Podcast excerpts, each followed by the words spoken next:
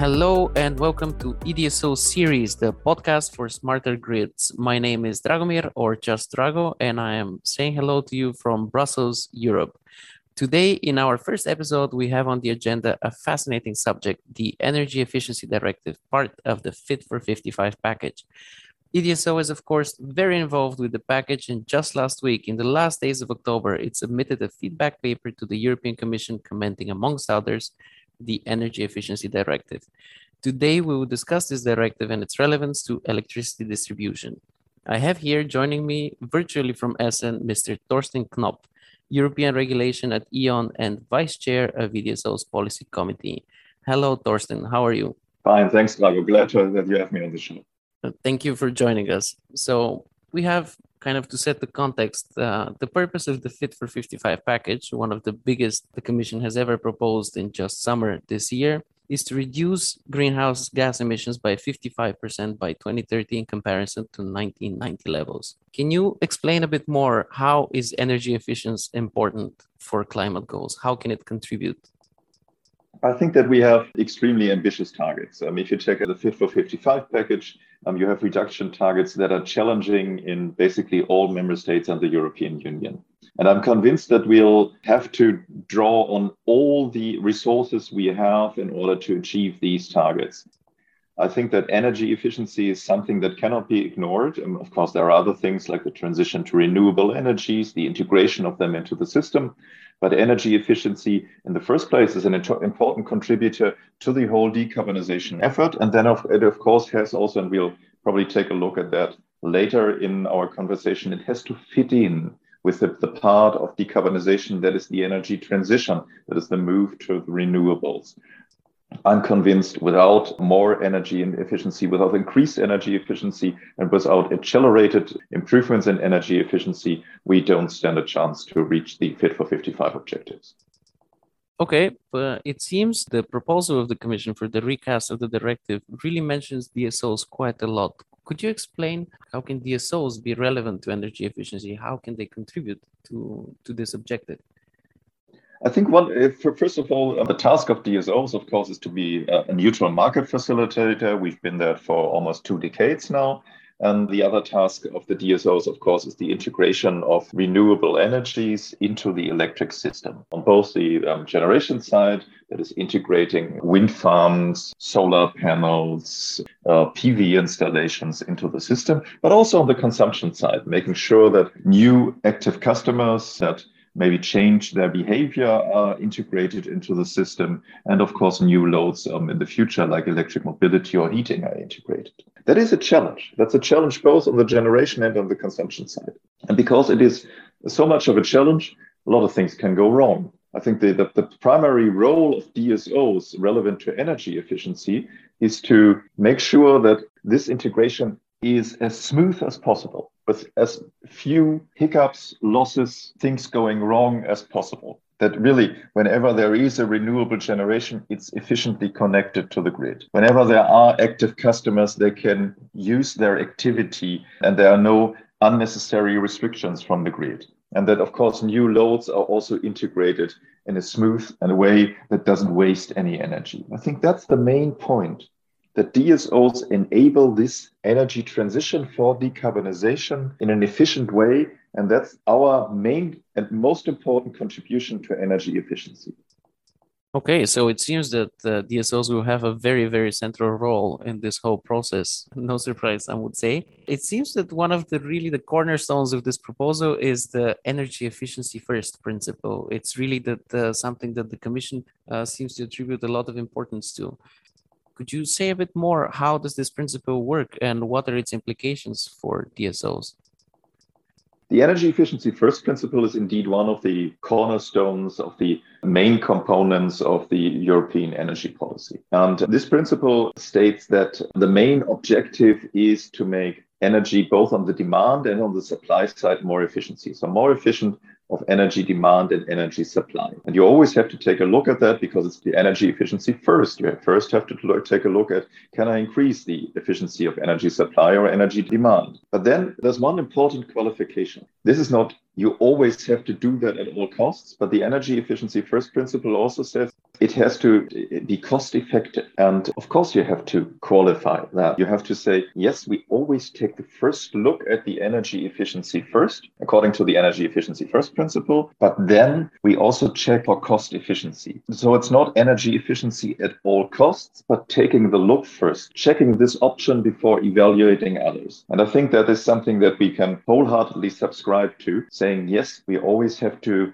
evaluate, is there an opportunity for uh, to increase energy efficiency on the supply and on the demand side? And then, of course, uh, if we say, yes, there is an opportunity, see whether it's cost efficient or not. And what would you say is the role of D S Os in applying this principle? How do they fit in? I think we also have to check our actions um, against that. What does it mean for wasting energy? There are different categories of that, but they always come back in planning, development, and operation of electric systems, asking ourselves, do we really contribute to not wasting energy by, for example, as I said before, by integrating renewables in an efficient way, both on the generation and on the consumption side? But then, of course, asking ourselves, is this cost efficient? So in the end, it's not avoiding loss energy losses at all costs. It's about finding an optimal way to plan, develop, and operate the system, and not necessarily a maximum way that avoids energy or that guarantees the most energy efficiency at all costs. But it's it's it's everywhere. I think if, if you really get into the grain of this, it's everywhere in, in what D S Os do. So it's not just about developing the grid, it's also about the operation. Thank you for explaining this. And now to kind of ask a bit more general question, I guess. Do you believe the proposal uh, for the recast of the Energy Efficiency Directive, does it reflect sufficiently the way D S Os could help climate goals? Well, I think we, we might address the, the topic of Article twenty-five a bit later in more detail. And I'd like to make clear that I think the Energy Efficiency Directive, but also the Fit for fifty-five package as a whole, has been, well, to be honest, it has been disappointing in this respect because there are a lot of measures. It's a huge legislative effort. But if you take a look at, at distribution system operators, they only feature at a few specific points. And the development, the evolvement of the role of D S Os doesn't really feature here. And the investment requirements, they don't really feature here and the necessity to make that possible. And I'm aware that there are other legislative projects where that might come back. But I would have wished in such a such a broad approach to what we can do in the energy policy to achieve our climate objectives that we that, that would have taken the D S O role more into account and would have been more specific and would have more, for example, for energy efficiency purposes, highlighted the necessity to make investments and to guarantee the right conditions for D S Os to make investments, to set up guidelines for regulatory authorities on how to take to take into account the efforts of D S Os to smartify their grids, to invest in lines, to invest in intelligent technology, and so on. So on the whole, to be honest, I think there more could have been done to, even in the E E D, but also in, in other, for example, in the, the recast of the Renewable Energies Directive, to acknowledge and further and um, promote the, the role and the requirements for D S Os to fulfill that role in the future. And we don't have that much time left. So if, if we really take the, the decarbonization objective seriously, Uh, we we'll basically have to do that now and to provide the proper framework now. I'd hope that a few changes could still be made, that it could maybe be picked up in other legislative projects, but this is still something that has to be addressed. So there is definitely room for improvement there. That's quite curious. Oh, yeah. Um, oh, yeah. Yeah, I would be curious to hear more about it. You already touched on Article twenty-five of the Energy Efficiency Directive, but uh, just uh, for the sake of our audience, I will say a few lines that the Commission proposal will require member states to oblige D S Os to map network losses and take, quote, cost-effective measures to reduce them, unquote. What is more, national regulatory authorities will be required to limit the possibility for transmission and distribution network operators to recover avoidable network losses from tariffs paid by consumers. So do you believe that this approach is really the best way to make D S Os contribute to the energy efficiency objectives of the, of the directive and generally to the energy efficiency objectives of climate neutrality? What do you believe, Thorsten? I think that uh, there are both good aspects that we should welcome, and there are things that are maybe questionable in the new Article twenty-five, which formerly was Article fifteen. I think that we what we need is a new approach indeed for energy efficiency in electricity distribution systems. Uh, the old E E D is from, what is it, twenty eleven, twelve, something like that. Yeah, and I think something of, like of course, that. Things have changed fundamentally since then. And that one was already focused on improving energy efficiency in the grid. That is mostly taking a look at the reduction of probably technical losses and providing incentives for that, or taking uh, or having a reporting on it. That, of course, is an important aspect. But we have to broaden the approach to look beyond the grid and, and have, have a look at what D S Os do actually for, as I said, for the integration of renewables into the system and in all its complexity. And this is much more important than just reducing losses. And what we would need here in order to really to achieve energy efficiency is our, what, what I said before, what, what we need is the clear statement that we have incentives for investment, that we have incentives for investments, both, of course, in, in grid, traditional grid assets like lines and transformers, but also intelligent devices that enable us to smartify the grids. That is the crucial role of D S Os in guaranteeing energy efficiency. And we have a bit of that in paragraph two of Article twenty-five, where, where it basically talks about enabling a wider approach and taking everything into account. That is, of course, that, that is very important, that we say the analysis, whether an energy efficient measure is, is justified or not, should take into account wider benefits. This is exactly the going beyond the grid and just of focusing what is happening within the grid. Yeah, the point about uh, wider benefits and a more holistic approach to, to the energy system, I'd really like to hear more about it. I invite you to continue, of course. I'm glad you emphasized that. And we, we also had open ears for that last year when we were in a process of taking a close look at the old Article fifteen together with uh, with a commission, with consultants um, hired by the commission in various workshops. And basically, there was a broad agreement saying, yes, the approach, uh, D S Os are so important that the approach should go beyond the grid and not just being stuck within the grid. Then, of course, you have, have this draft where you take a look at in paragraph three of Article twenty-five.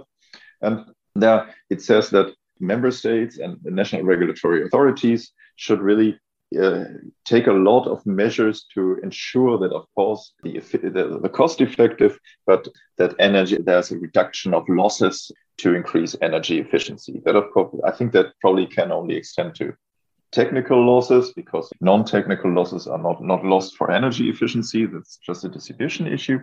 But this focus will result on in incentives, probably in member states, that will make it more difficult to invest properly in what's necessary to integrate renewables, because from time to time you'll do just do something to have another cable to reduce losses. Um, it will also lead to a different way to operate the grid, more reducing these technical losses instead of making sure that the renewables are integrated in a holistic approach into the system. And it will probably not Uh, enhance the uh, smartification, the necessary smartification of electricity distribution grids. So I think this is really slowing us down in the transition where we have to get too fast. Uh, I don't deny that reducing physical loss is the proper objective, but to put it so much into the focus, and then on paragraph four, you also have to report on that, that will probably not help the, the D S Os to adopt the new role, the D S Os to develop their grids into those smart grids that we are aiming at and in, in order to operate them in an optimal way to integrate renewables. So I think it's an opportunity lost. And it's not just an opportunity lost, but it's, it's completely counterproductive, because what we have in here in the recast proposal, as we see it, is, is a lot more restrictive than what, what we had originally in two thousand eleven and twelve. I would wish that the Commission and that then later Council and Parliament would really recognize what the, the role, the, uh, the, the, the crucial role of D S Os in guaranteeing energy efficiency is. And this is not mainly limited to the reduction of physical losses. Very interesting. So you already touched upon my next question more or less, but still, what should this article look like to incentivize such a more holistic approach to energy efficiency? What are the two or three things that could really be changed about it? I don't think that especially paragraph three takes us forward in the current form. But I do acknowledge the, the objective to say we can't just ignore the possibility to have a cost-effective reduction of uh, technical losses. However, I'm convinced that what the Commission really wants is not to reduce the losses as such, but to reduce the, the carbon impact of the compensation for the losses. So what I could pretty well imagine is adapting that rule in order to say member states and N R As have to provide proper incentives for D S Os, not to reduce the losses as such, but to reduce the carbon impact of the losses. Which of course would mean that for the you have to compensate for losses, you have to buy energy as a D S O to compensate for losses. And if you, for example, procure that from renewable energy sources, then you have, have of course, a, a low or non-existent carbon impact. And I think that is what they really are aiming at. I don't think they care in the first place about the energy as such, but they care about the, the climate effects of the energy that is used up in losses and then has to be compensated. So what I think is really is bringing these two things together, the unhealthy reduction on the losses, as uh, the unhealthy focus on the reduction of losses as such. And on the other hand, the genuine objective to say, but we have to do something about the climate impact is to change the intention of the paragraph to say the D S Os should be incentivized to focus on reducing the climate impact of the losses that they have in their system, which would then, of course, mean you can also reduce physical losses whenever it's possible, but you can also think about how to compensate them with, from more climate-friendly um, sources of generation. I think that might be the way to go forward. Uh, thank you. And as a final question, perhaps because you already said something that could be improved in the proposal, and now to ask the counter question, what do you think is the best improvement or the most important improvement that recast of the E E D introduces? For D S Os, I think it's indeed it's that, that they somehow acknowledge the role of D S Os by saying they produce wider benefits.